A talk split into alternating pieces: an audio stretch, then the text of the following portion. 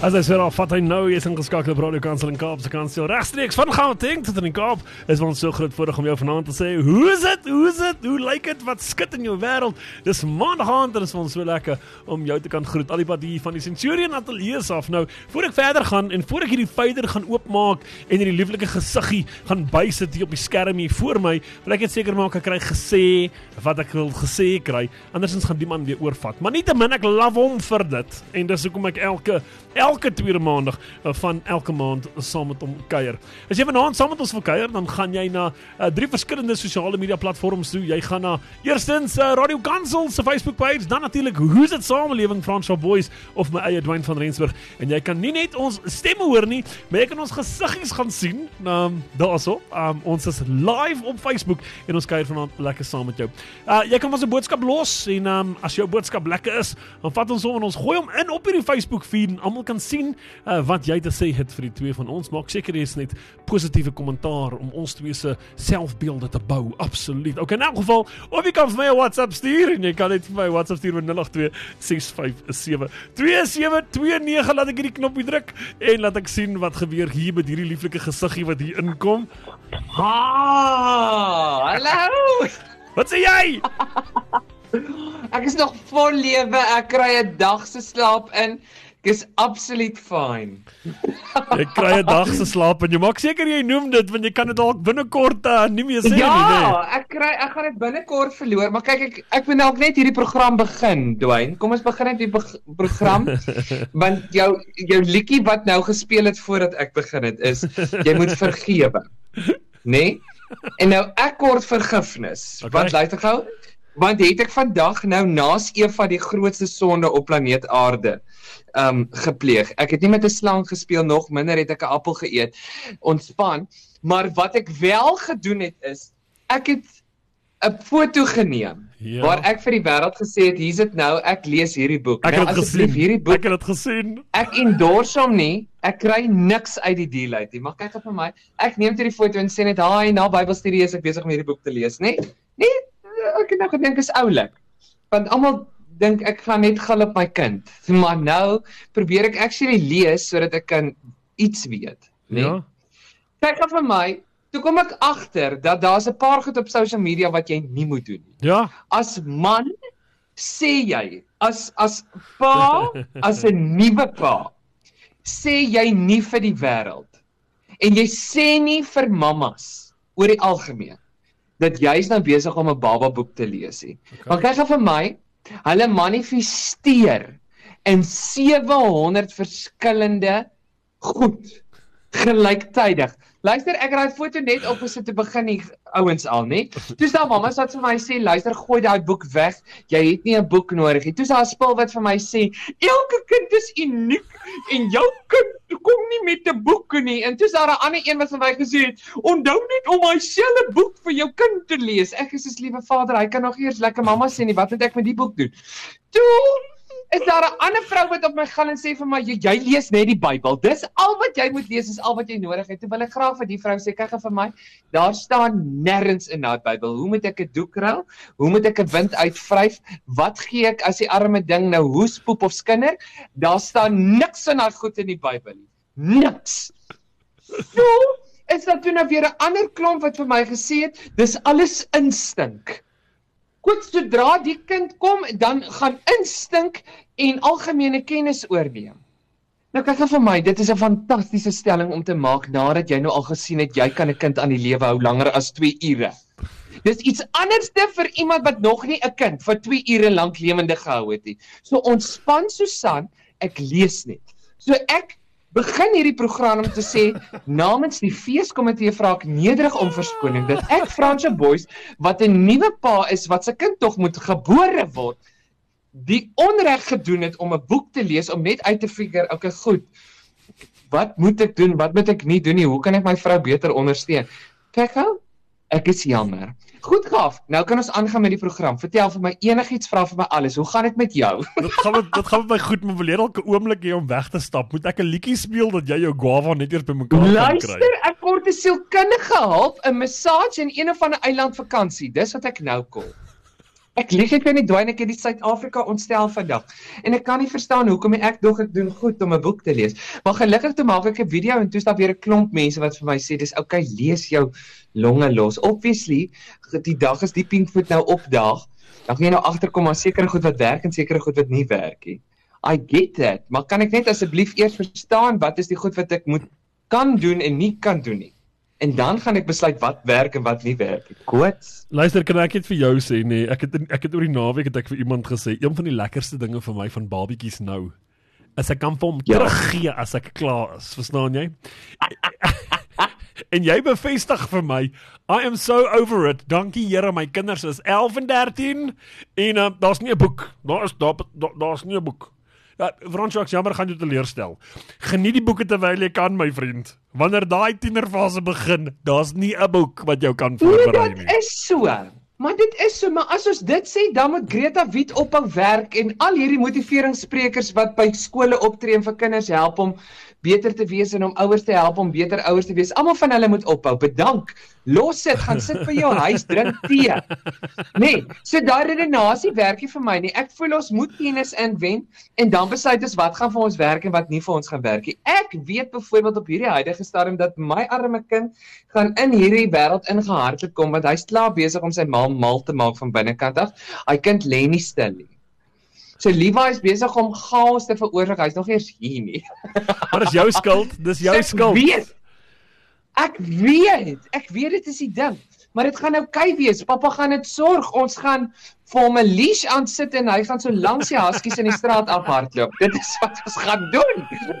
ek het net klink of jou lewe lekker ingekleer. Ek ek is malle oor en weet jy as jy saam met ons wil kuier, asseblief gaan doen. Dit gaan nou vir ons na Facebook toe nê. Ek gaan sê vir ons 'n bietjie 'n boodskap hieroor. Moenie die man verder uithaal nie. Ek gaan nie jou voor, ek gaan nie jou boodskap post nie. Ek gaan nie. Ek sal wel sê oue sê so oor Veronica van Staden. Sy het eers gesê hallo julle. Sy sê 10 en 17 dankie tog. Ons goed. OK, so ek neem aan die een is nou klaar deur puberteit, die ander een het nog nie lekker geraak aan nie. So dit is OK, nê, nee, maar dit is wanneer die puberteit inskop wanneer dit nou heeltemal gaan. Maar sy het ten minste oefenloopie gehad, verstaan jy? 17 is nou klaar, nou kom 10. ja. Verstaan jy? En dan love ek dit hoe almal vir my nou wil raad gee en dan s' hulle nou al op hulle tweede op hulle derde kind. En dan voel ek rewinding gou-gou terug daai dat daai eerste keer toe.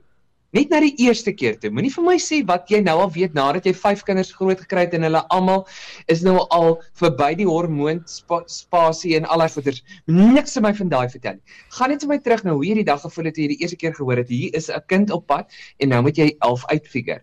Want sodra daai poef doek kom, ek kan hom nie teruggee nie. Ek wil want ek haat slegte reuke, maar ek ek, ek gaan ek gaan nie kan nie. Ek gaan dit moet hanteer.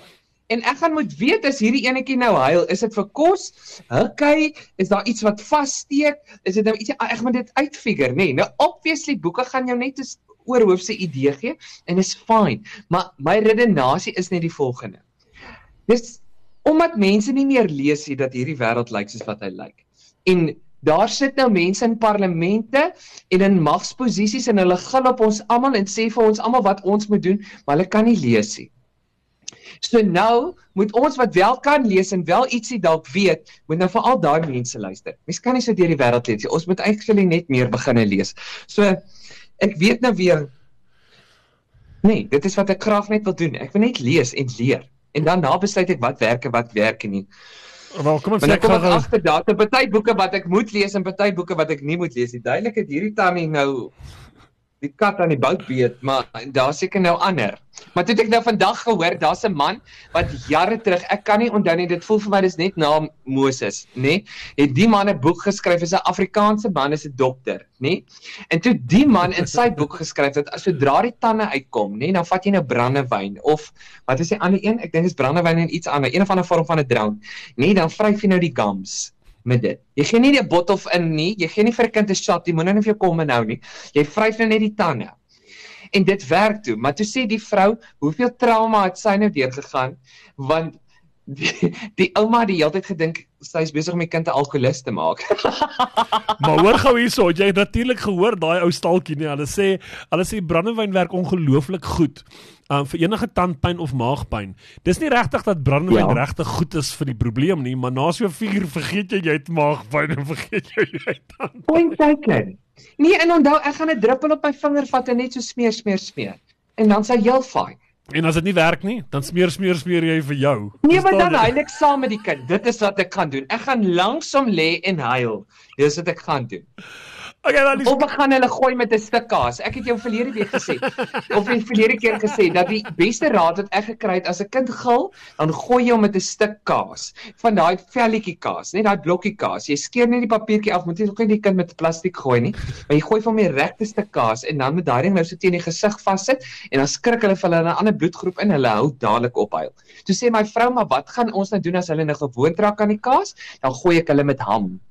En as ham opraak, dan gooi ek hulle met pastrami. Ek sal enige ding kry wat ek op daai kind se gesig kan gooi totdat hy ophou.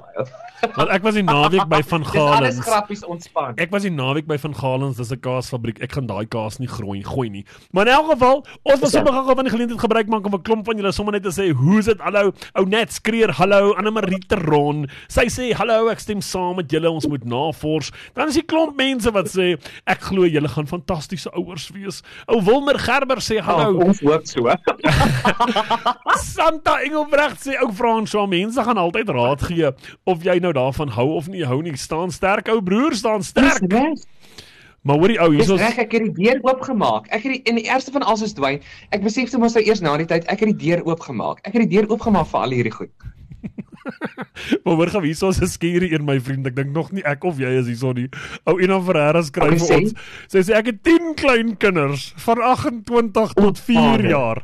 Ek weet nou wragtig nie. Um almal se raad wat baie gaan uh vir julle reg voel, liefde vir julle wees veilig. Um ou Ina, um sterkte. 10 klein kinders. Frans, ek weet nie van jou nie, maar ek weet nie of ek nou reg is vir dit nie. 10 klein kinders, vrou, is jy okay? Jo. Moet ons vir jou iets stuur? Ek ken 'n goeie sielkundige.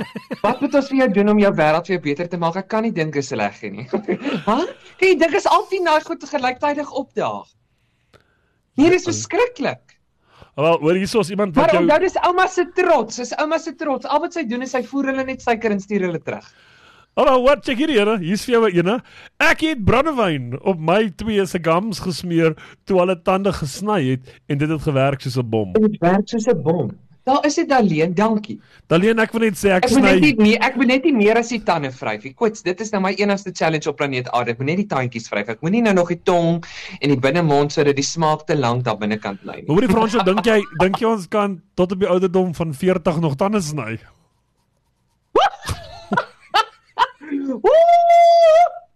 Nee asseblief ouens, dis net vir kinders se tande. Asseblief, Hou terug en wees wees rein van gedagtes. Ek kom luister nou terug by die aand. Wat skud in die lewe van Fransjo Boys en hoe's dit samelewing? My vriend, hoe het jy jou eerste maand survive nie by 'n werk nie? Hoorie, dit was nogals iets om van trots te wees. Kyk, ek het toe nou my my tuintjie is besig om goed te doen. Ek het nou die dag 'n blaps gehad, maar ek sal dit nie op jou radiostasie vertel nie. Die mense kan eerder die video's gaan kyk, maar ek het 'n blaps gehad met 'n stuk draad, nê, nee, want kyk gou vir my in hierdie lewe. Kyk as 'n as 'n Kaapenaar mos nou eers plat Afrikaans praat, dan is daar geen brieke nie. Daar jy moet net jou safety belt aansit. In elk geval, al wat moes gebeur het, ek moes net die dakkie van my tuin lig, nê? En kan ek nou vir jou sê, groei daai plante nou stoos nog nooit tevore nie. Daar is nou al baie meer tomaties. Daai goed teel aan soos konijne, net dit is verskriklik oulik om dit te sien. Ek het nou al uit name uitgeraak en toe ek moes nou die eerste keer 'n video maak en sê kyk hoe mooi lyk my tomaties, toe gee ek vir die goed name. Kyk toe ontstel ek in elk geval die helfte van Suid-Afrika want toe sê hulle vir my enigiets wat 'n naam het, mag jy nie eet nie. Kyk nou vir my, ek gaan so lekker aan Jaco vreet. Die dag as hy nou rooi is, jy kan maar absoluut ontspan. En geval, so die goed groei. Dit gaan met my goed. Ek ek het 'n klomp klavierstudente wat vir my lekker is. Ek ek enjoy dit. So ek het vandag weer enetjie gehad wat net hier sit en toe speel hy ek of is dit hy of sy kan nie o, dit was 'n sy wat die Here het my mooi gemaak. Kyk vir my. So lekker om dit te sien. Dis so lekker om te sien hierdie kinders leef hulle in 'n musiek is my lekker. Ek dink dis vir my 'n aanpassing op 'n Sondag nie iewers te wees nie. Dis nogals vir my 'n ding, nê. En dit is vir my 'n ding om wakker te word en te besef ek hoef nêrens heen te gaan nie. My werk gebeur hier waar ek nou sit. Nê. En ek kan nou van bo af mooi lyk, van onder af jy hoef niks te weet nie, nê. Maar so dis vir my heerlik. Dit is absoluut vir my lekker en ek reël shows die vlak vol, reël toere. Ek is besig met opnames, die mooiste goed wat ons is besig om op te neem. Is ongelooflik lekker. So dit gaan met my van jy sien, ek is kaalvoet dans. Maar ek het mos 'n probleem met mense wat kaalvoet loop. Kyk, as daar nou iets is wat my diep ontstel is, as jy nou na 'n mall toe gaan en daar's 'n ding wat met kaalvoete rondloop. Het jou ma jou sleg groot gemaak? Gaan terug asseblief. Mens kan nie so deur die lewe gaan nie. Trek eerder Crocs aan, maar moet op hemelsnaam nie kaalvoet deur die lewe gaan en veral in 'n mall nie. Geen mens loop na daai plek toe en sien uit om nou 'n nuwe stuk kleringstuk te koop of 'n blikkie kos of enige vorm van 'n ding koop en dan moet ons na jou jou pote kyk, ja, asseblief. Maak dit toe. Trek Crocs aan. Ek gaan na raak, maar dit is oukei, okay, ten minste is dit toe. Okay. Okay, nou gaan we terwyl ons praat van voete. Uh waar het die voete jou vandag gestap in die sin van maandag se Ja, brein? ons praat oor dit terwyl ons nou met eerlikheid besig is. Luister hier, so gaan ek mos nou ek was die naweek. ek het nou my absolute eer. Kyk, hier is die absolute integriteit. Ek love dit. Julle gaan ek my ja is my ja. Ek hou glad nie van sekere goed nie. Maar so het ek die naweek gaan kuier in die land van Sekunda. Was jy al ooit in Sekunda? Ja, baie. Okay, goed, maar ek het my boude afgeskrik toe ek in Sekunda in ry 1, want ek het nie geweet mense kry sulke groot potholes nie. Ek weet nie of die een wat daai potholes moet toemaak gefire is of nooit weer gaan terugkom nie of op long leave is nie. Maar kyk met my, daar's lewensgrootte potholes voordat jy in Sekunda inkom. En dan as jy in Sekunda inkom, dan dink ek hier's die hel nou, want dan is daar net sulke torings met vlamme wat uitkom. Ek skrik vir my ander bloedgroep in. Toe sê mense, maar hulle is nou besig daar, ek dink is staal. Wat doen hulle daar? Is dit staal, steenkool, krag? So iets. Al drie van dit. Sekunda is die Goed, enigste wat ek plek nie waar jy kan sien wat jy in asem, nee. Ek ek voel net maar kan iemand net harder werk daar sodat ons nie in load shedding hoef te wees nie Okay, want oom okay. Cyril het gesê ons gaan nooit weer load shedding hê nie en toe is ons twee stappe erger maar nietemin kom ons gaan nou nie so intoe nie oom Cyril hopelik probeer sy beste maar so gaan gesels ek met die mense van Sekunda oor drome nou vat net gou 'n oomblik en dan probeer jy dink aan jou laaste droom dink Dink, het jy al gedroom? Wanneer laas het jy gedroom? Dink bietjie daaraan. En toe begin ek te gesels oor die dromers wat ons in die Bybel raak lees. Nee, nou ons daar's 'n paar van hulle en ek dink die mees bekendste een is oom Josef, nê?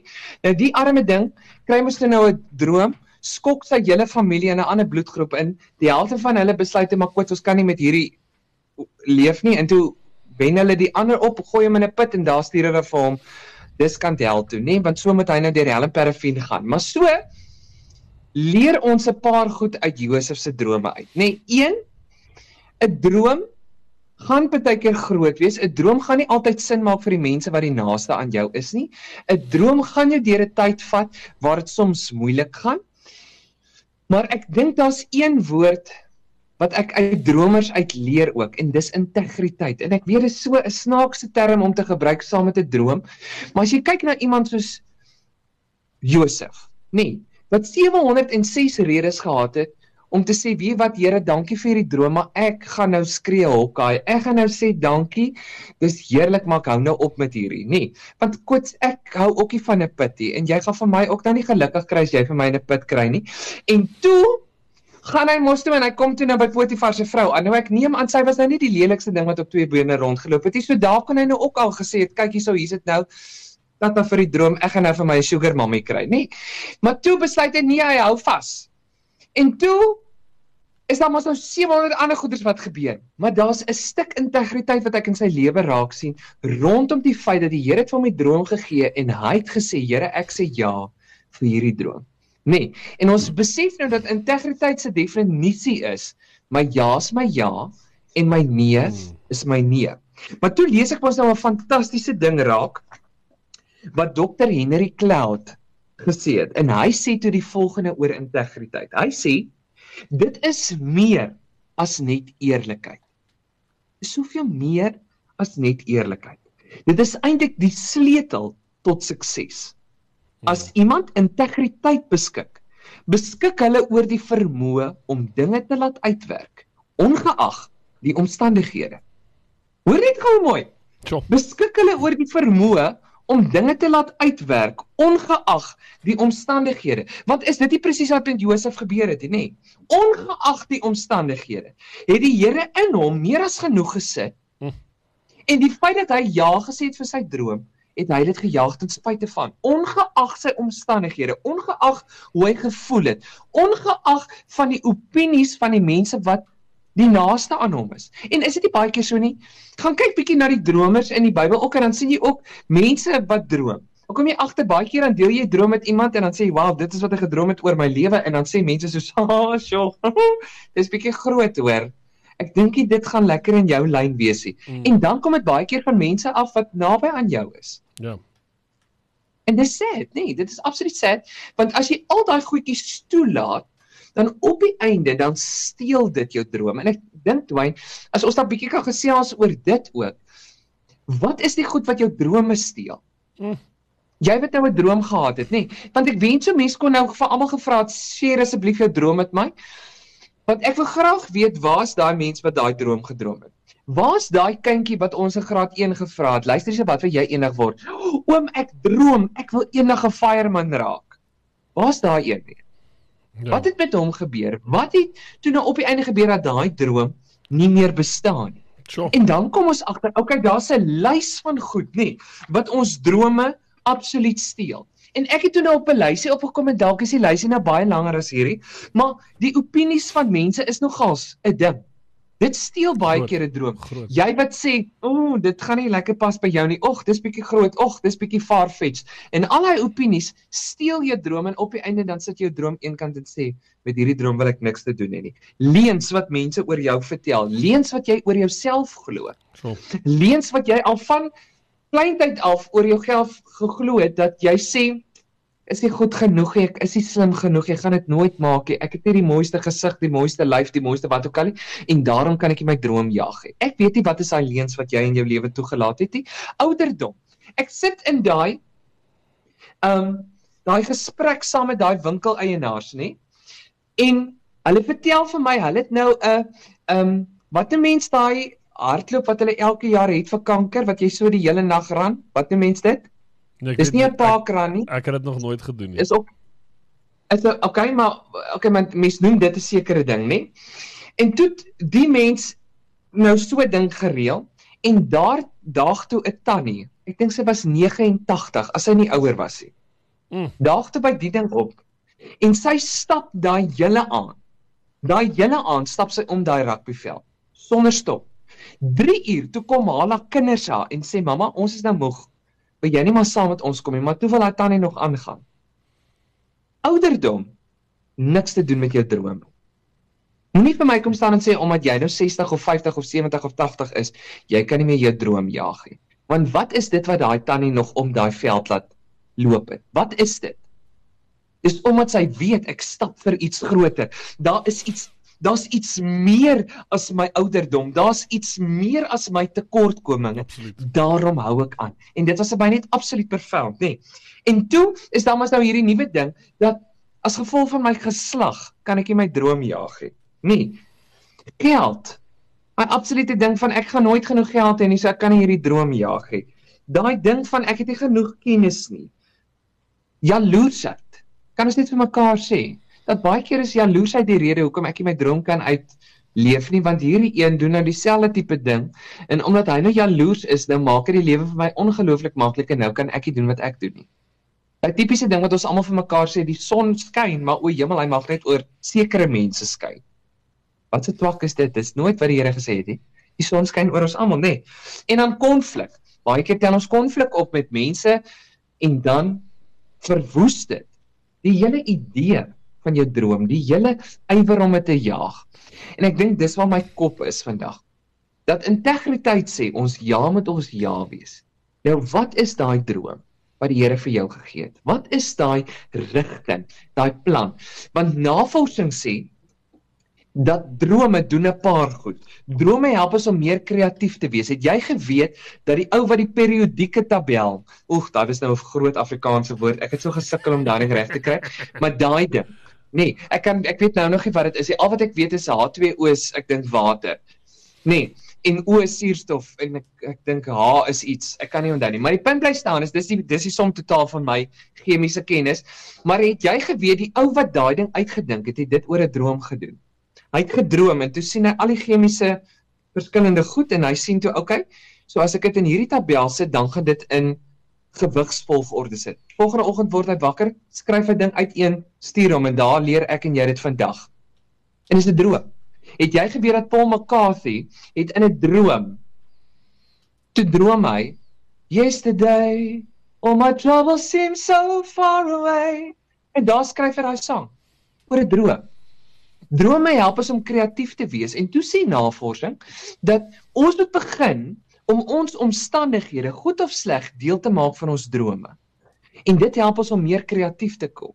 Dit help ons om te sien dat hoekom ons daar uit want Dwayne het jy geweet die Bybelse definisie van 'n droom is die volgende. Laat ek dit net gou voor my kry want ek wil nie graag gelig hê. Die Bybelse definisie van 'n droom is die volgende. Dreams are sources of divine revelation that indicates what someone should do eerste ding what what someone should do amper gaan my Engels verby revealing what's going to happen tweede ding or explain current events. Hè huh? sê vir ons wat ons moet doen. Sê vir ons wat kan dalk gebeur. En verduidelik vir ons die omstandighede waarin ons is. En ons dink nou okay dit is nou net fancy woorde maar gaan kyk die dromers in die Bybel. Gaan kyk Josef in die Nuwe Testament Jesus se pa. Ek meen hy kry 'n droom en daar sê die droom vir hom luister gou vir my. Jy moet jou goedjies kry en jy moet Egipte toe gou gaan. Hmm. En so vinnig as moontlik want as jy nie nou opstaan nie, dan gaan daar nou 'n mak daar kom en die gaan nou jou kindjie vat. En die laaste kindjie wat moet gevat word is hierdie kindjie. So kry nou jou goedjies op 'n donkie en laat waai maar raai. Net dis wat hy droom gesê het. So wat het daai droom gedoen? Gewaarsku. En ek dink ek sê nie glo al jou drome nie asseblief. Die bottom line van enige iets wanneer dit kom van 'n droom of 'n profesie. Ons gaan altyd terug na die woord toe.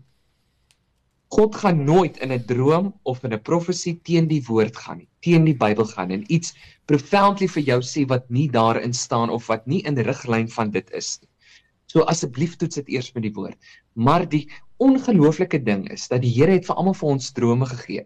Het vir almal van ons die vermoë gegee om te droom. Hmm. En dit wat my mooier is is oor jou lewe is daar 'n droom. En my vraag, bottom line van al hierdie grand goed wat ek nou gesê het is, hoeveel integriteit het jy teenoor daardie droom wat die Here vir jou gegee het? So. Is jou ja jou ja? Hmm. Is jy besig om dit te jaag? En dis waar my brein se 'n paar oomblik is toe.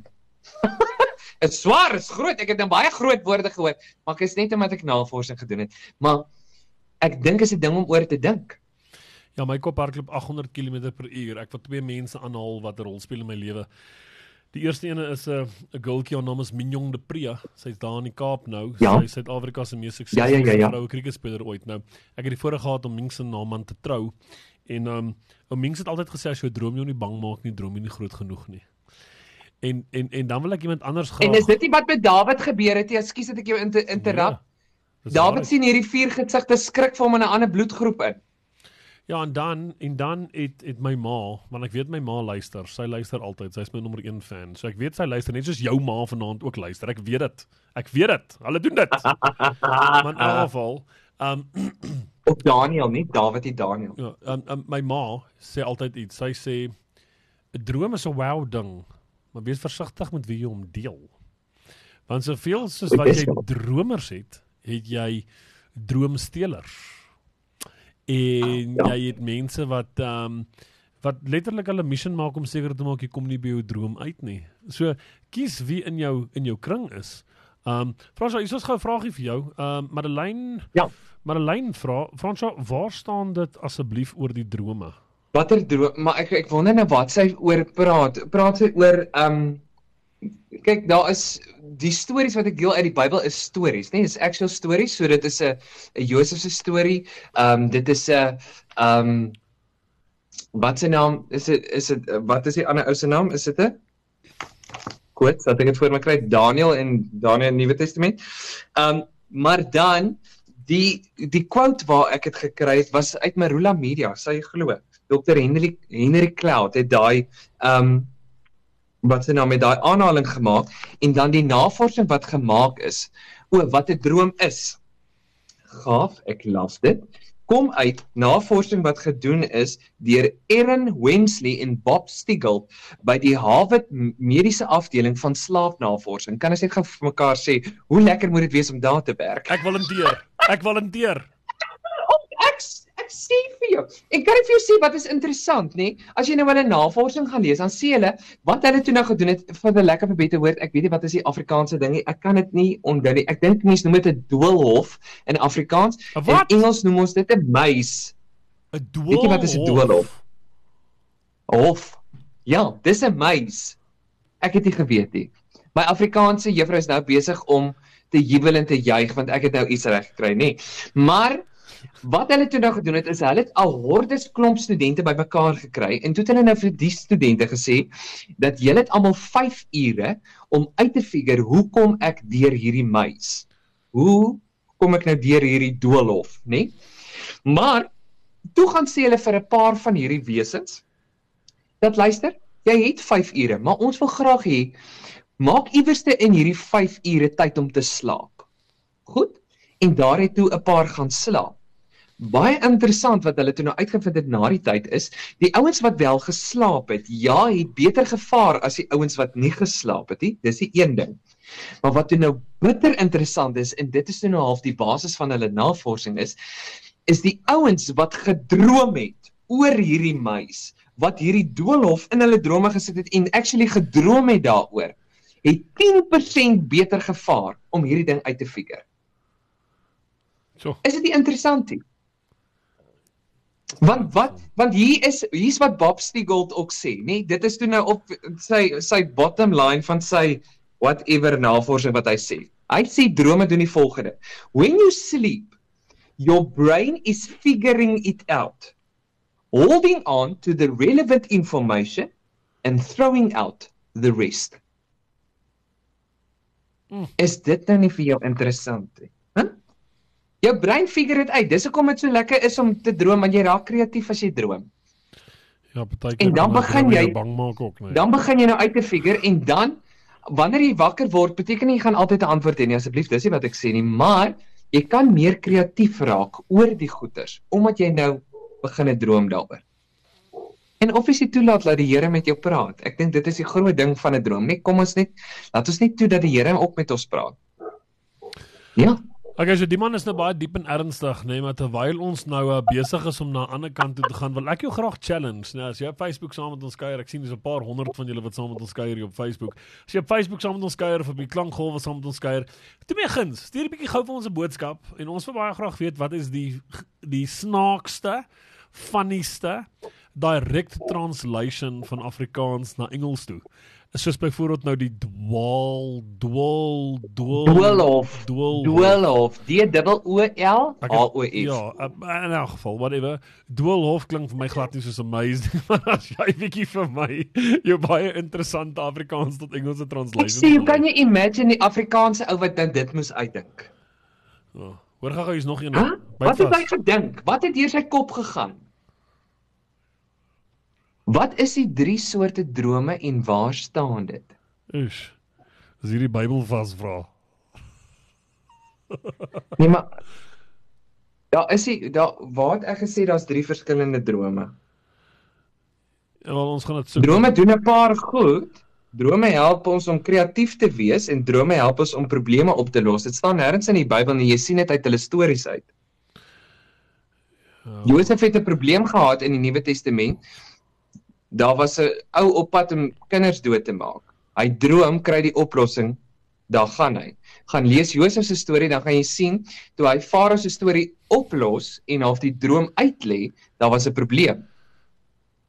En hy het dit opgelos en hy het dit deur die droom opgelos. Kan nie altyd gebeur nie, maar dit kan gebeur.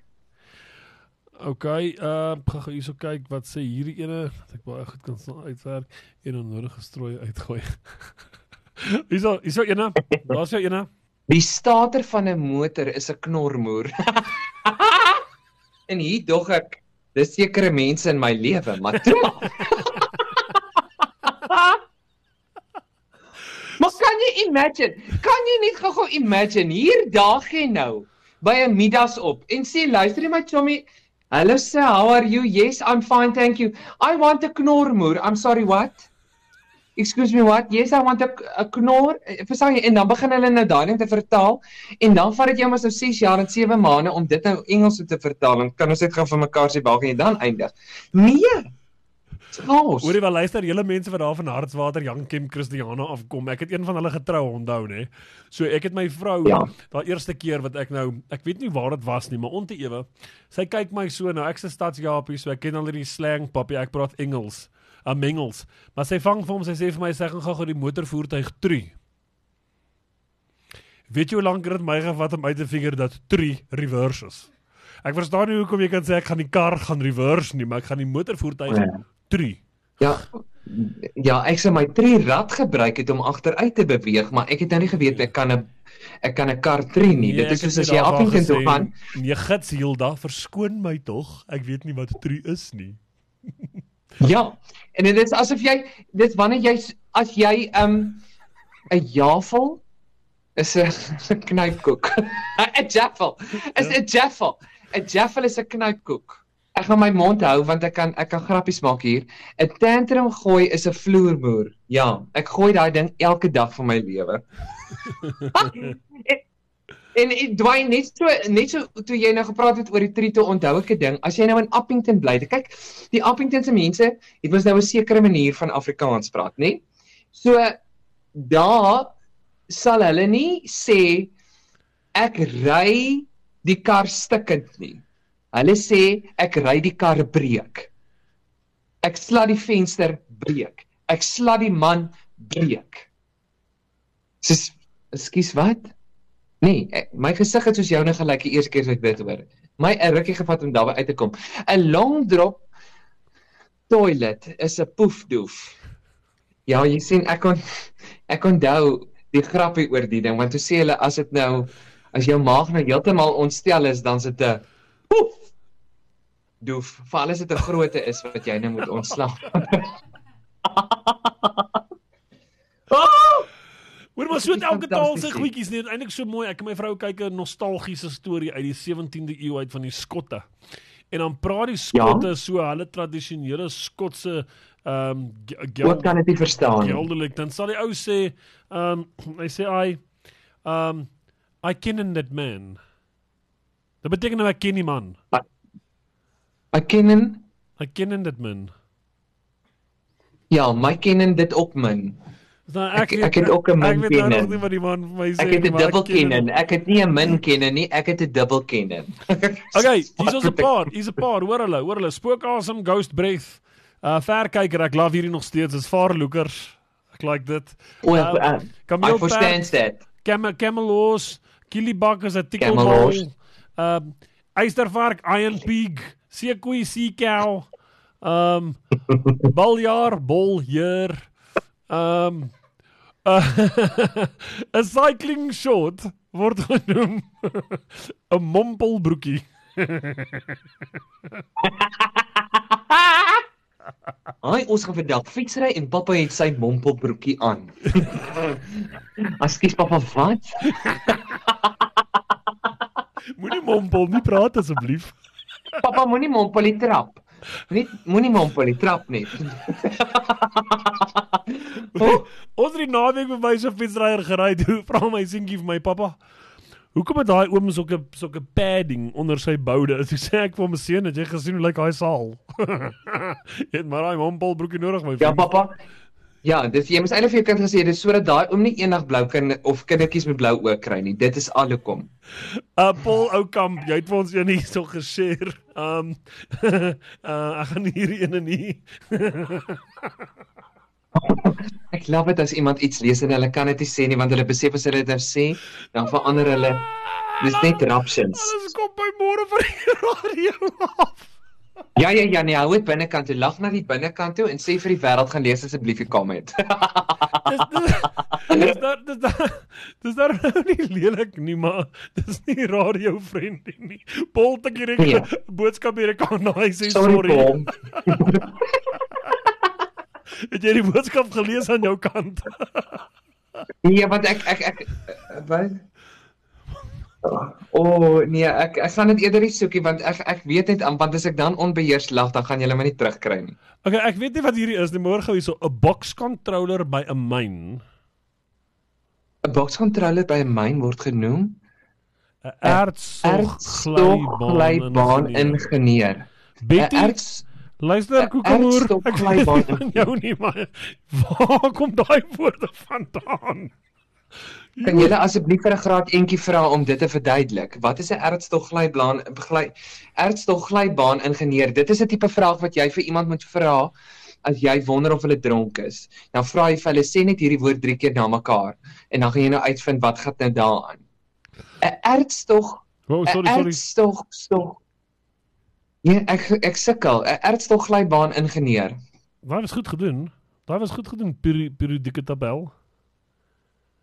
Ja, dit is nogals, maar ek weet nou nog nie wat die arme wese doen nie. Kan jy imagine daai kindjie kom by die skool aan en sê: "Haai almal, kan ek vir julle vertel wat dit my pappa vir 'n lewe? Hy's 'n ergstog glybaan ingenieur en almal soos: "O, oh, super chip." Nee, niks daarmee uit te baai nie. Ja, maar dis is die ouetjies in Afrikaans wat sê ek hou van die glybaan, man. Engels moet jy sê I like the conveyor belt. 'n Glybaan is 'n conveyor belt. Ja, ek weet Ja, ek kan nou verstaan wat die ding doen, nê. Nee. So dit is nou Daar's erts en hy moet seker maak die goed kom nou van die een kant na die ander kant toe en hy moet nou seker maak die goed kom op daai bane, nê. Nee, dit is nou wat hy doen. 'n bokskontrolle by 'n myn. Ja. Glybaan ingenieur. Is dit 'n persoon of is dit 'n toestel? Nee, dit moet 'n mens wees. 'n Bokscontroller. Ek dink is 'n mens. Ek dink is 'n hy beheer 'n masjien, maar ek dink is meer 'n mens as wat dit 'n ding is. Ek neem aan hierdie persoon Karen wou gesê het 'n jaffel. 'n Ander woord vir 'n jaffel is ook 'n boepensbroodjie. Geen wonder. o, daar sê Karen jaffel man. Hoorie, so kan ons net vir mekaar sê, hè? Ek ek wens net wie wat wie wat wens ek? As ek nou na die volgende kermis toe gaan, dan moet hulle sulke goed op die Moenie vir my sê koop 'n jaffel nie. Sê vir my koop 'n boepensbroodjie. Wat is 'n Kagat in Afrikaans? Dis 'n motorveiligheidsparkering deskundige. Veiligheidsparkering deskundige. Hoorie, maar daai is 'n fantastiese ding. Ek dink daai ou verdien baie meer as 'n car guard. Ja, 'n motorveiligheidsparkering deskundige. Maar dit is soos wat is dit Wat is dit 'n ander man vir 'n tuin of 'n ander naam vir 'n tuinman is 'n tuiningenieur. Ja. Dis hoe ek my tuinman noem. Ek sê hy's my tuiningenieur. Hoor wat sê Betty? Sy sê op my vraag, dis 'n persoon en dis sy werk. En dis sy werk. Wat so? Weet jy daar leer jy nou vir ons 'n ding. Erts. Dat 'n bokscontroller by 'n myn is 'n erts ertstog glybaan ingenieur. Ek wil nooit asseblief daai werk hê nie. Ek dink hy word verskriklik baie betaal dis hoekom sy naam so lank is. Ja, ek wil nie snaaks wees nie, maar ek sukkel meer om nuus te lees op Radio Kansel as om daai woord uit te druk. Ek het 'n lang woord in Afrikaans, 'n oliekrok en 'n historiese blikblom bloeisel. en dit is Ek weet nie. Volgende onderwerp asseblief. Paas. O, oh, goed. As pas. Ewenaars. Hoorie maar daai's goed. Daai's fantasties. Wat is 'n ewenaarsnot in Engels? Het jy gesê snot of slot? Slot, ek bedoel slot, sorry. Wat is 'n ewenaarsnot? Ek het hierdie goed geweet. Is dit nie 'n uh, um Kan jy net eerstens vir my sê wat is 'n ewenaar snot? Ush. Wow. is dit 'n stater? Ek weet nie. Daniel, kom bring jy dit vir ons. Is dit 'n stater? Ek weet nie 'n ewenaar slot. Man, dis 'n naam. Jy kry dit ook as jy as jy het jy nie jou um jou wat se ding jou leerders gedoen in Afrikaans nie. Nee, ek's Engels. Hulle praat dalk van 'n ewenaarslot en 'n trierad. Ai, wel ja, wel Daniel, Daniel sê vir ons sê sê dit het iets met 'n kar te doen. Ek weet dit. Maar wat? Ek dink ek dink regtig is 'n state. 'n Ewenaar slot. Wag. Ek gaan dit nou uitvind. Nee, jy Google. Jy Google. Ek maar maar hoe moet ek dit nou anders te doen? Daniel, gee jy vir ons daar terwyl ons gou hierdie een uitsoek. Ons weet natuurlik 'n huisvrou is 'n 'n 'n buit 'n buitenshuise versierder. O, is 'n tuinman, 'n buitenhuise versierder. 'n Buitenhuise versierder. Ja, maar sien, ek wil nie graag dit vir my tuinman sê nie, want dan versier hy my hele tuin in 'n prentjie wat ek nie graag nie. Hy moet versier soos wat ek sê. 'n Kabiaal in 'n motor is 'n 'n vroeteldoos. Wag, hierso sê Almien dis 'n handbriek. Ah, handbriek. Hermina, dit is familie van my. Dankie. Dis 'n handbriek. 'n Ewenaarslot. Kan jy imagine? Haai Boeta gryp die Ewenaarslot. Wel hierso's klomp mense. Hierdie persoon sê dis 'n 4x4, hierdie persoon sê dis 'n Dufflock. Hierdie persoon sê dis 'n starter. Hierdie een sê dis 'n gear lever dink ek. Sê Louis Kraus. Um ek dink dis 'n Ja, gear en lever. en Ja, want Google sê dis 'n differential lock. So is dit daai knoppie wat jy druk sodat die agterste twee wiele gelyktydig Ja, dis jou werk. Dufflock. Nou ja, maar dis 'n ewenaarslot. Dit is dit.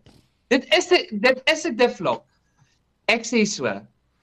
Ons noem 'n mossel in blikkies 'n Urum Urumagafi. Ons noem 'n mossel Wag, wag. Skus samelewing. Ek probeer regtig hier lees en nie my naam met 'n plank slaan nie, maar ek, ek gaan dit nou reg kry. Ons noem 'n ons noem 'n mossel in blikkies 'n Urumag Affi. 'n Urumag Affi. Waar sit mense die klem? Ja, ek weet nie, ek weet net ek wil nie daai mossels hê nie. 'n Urumag Affi. Ja, my vriend, ek wil 3 hê. Nee. Ek wil luister my vriend, voor tyd moet ons uithardloop. Ek wil baie graag weet wanneer verwag ons jou waar? Ek weet binnekort braai ek en jy. En ons Ah, swem. Ek dink amper hierdie week wat nou kom as jy by my. Ja, kyk gou vir my, die volgende naweek is ek eh, of hierdie naweek is in ek in Citrusdal, nee, hulle het 'n fees daar. Ek gaan daar met my kinderproduksie en Sterre en dan volgende naweek is ek by Laerskool Fonteine. Nee, maar kom kuier in die week daar by jou en dan gaan ons lekker braai. En dan in die begin van Maart, die 1 Maart is ek in Polokwane met vyf vrouens en ek en kan ek net vandag sê die vrou bel vir my ek het begin huil oor die foon toe sê sy vir my daar's al klaar 350 kaartjies verkoop kan ons net gaan vir mekaar dit sê Wow. in Polokwane hè Wow. ek word so gebless dis absoluut fantasties en dan die 2de Maart is ek in um, by die olifant ek hulle noem dit die olifant restaurant dan is ek daar met my sou ek 'n tent in oorlog en dan die 9de is ek in die Oos-Kaap um, ook met dit en dan doen ek die 12de en die 13de is ek in Port Elizabeth of Bertha, ek weet nie hoe sê mense haar naam nie en uit te nage en dan van daar af dan gaan ek na Vryburg toe en dan van daar af gaan ek Jan Kem toe en dan doen ek twee laerskole daar in Jan Kem se wêreld en in Hartswater en dan gaan ek Christiana toe. So dis 'n hele toer my vriend. En dan eindig ek my toer in Bloemfontein. Nee, daar waar jy jou toekoms 5 jaar vorentoe kan sien. En dan die 22ste April is ek 'n afslaer. Het jy in jou lewe nou al gedink ek kan goed verkoop? Ek hoop is vir kinders speelgoed of iets. Nee, ek weet nie, dit is goed soos wyn en goed met snaakse name. Mm. Ek wil nou hier op iets op die lig verduidelik wat ek nou al by 'n vroue show gekry het om ek weet hoe sê mense dit af te slag, te verkoop, te be op. Ek weet nie maar die vrouens moes nou geld gee. Um maar kyk gou in hierdie lewe het ek nog nooit so gebloos op planeet Aarde. Ek het nog nooit so skaam gekry nie maar die ding bewe net om die minste te sê. Goed, kom ons gaan aan. Dan is ek in April in Albertinia. Kan ons net gou vir mekaar dit sê en dan gaan ek Potchefstroom toe. Daar was ek in my lewe nog. Ek was al- ek was daar. Ek het daar voordat ek geswat het was ek vir 'n hele jaar daar maar ek nog nooit daar opgetree nie. En dan kan ons net vir mekaar sê Dwayne is ek verskriklik opgewonde want ek is besig met 'n nuwe projek wat ons noem Bella Vos. Nou Bella Vos staan vir Beautiful Voice. Dit's ek en Lee Berg. Nou ons is tans besig um met die opnames. Ons eerste opname is klaar en ek kan seker net maar sê wat is die sang se naam, maar julle kan hom nog nie hoor nie. Is um The Winner Takes It All van ABBA. Maar jy het hierdie weergawe nog nie gehoor. Jy het nog nie gehoor dat twee mans daai song so kan beet kry nie. Dit gaan vir jou soos 'n top deck chocolate voel. Kyk gou vir my. Dit gaan heerlik wees. So dan in die land van April dan gaan ons die eerste shows van Bella Wots ook hê. So ons is besig om aan dit te werk. So dis 'n fantastiese show. Kan nie vir jou sê nie, ons gaan vir jou op 'n musikale reis vat wat jy nog in jou lewe nog nooit gesien het nie. Want jy onthou, ek is 'n semi-tenor. Daai man is 'n klassieke sanger. So kan jy net gou-gou die twee stemme bymekaar sit en dan om net vir jou dit lekker te maak, ons albei speel klavier. So daar gaan iewers 'n so lekker nommer in haar show wees. Kyk gou vir my wat ons albei klavier gaan beet kry. Omdat ek in my lewe was ek nog nooit so opgewonde nie. So ja, maar my vriend, enige iemand wat graag 'n show wil gaan bywoon, asseblief gaan maak net 'n draai op my webwerf www.hoesitsamelewing.co.za. Dan gaan jy sien daar's shows tot en met Augustus wat daar opgelaai het. So asseblief gaan kyk, maak seker jy kry jou kaartjie. Die nommers en alles is daar, so kontak die mense, maak seker jy kom daar uit. Baie van daai plekke, ek weet die een Ooskaap show is soos 50% al uitge verkoop en sulke tipe goed. So maak seker jy kry jou kaartjie, um sodat wanneer ons in jou area is dat jy asseblief kan kom saamkuier. So ehm um, so ons gaan vanaand nogal iets anders doen. Ek gaan vir die radiokansel luisteraars wat saam met ons luister, gaan ek 'n uitspeel ja. met 'n song wat genaamd is Die Seun van Retief Burger oh, ja. en van Rihanna Nel. Okay, maar hold on, ons gaan dit doen met 'n twist, né? Nee? So DK oh, ja. Studio is busy getting the song ready for us. En dan gaan ek actually um hom deursit op die radio, maar dan gaan ek op die klankgolwe van Facebook wêreld gou vir 'n minuut langer saam met jou bly. Want ek het 'n plan wat ek met ja. met jou en met ons luisteraars en ons kykers wil bespreek op die spot. Goed. Ooh. Dink jy ons gaan dit doen? Hou jy van ek, sweets? Ek weet nog nie wat ons gaan doen nie, maar ek is altyd geestelik gereed. Gou. Geestelik gereed. Wie sê dit dit is met geestelik uit te waai? Nee, die Here help my deur enige obstakel. Met jou kan enigiets gebeur, so ek is regtig reg vir enigiets. met my. ek is klaar bang. Ek begin al te sweet op onwettige plekke.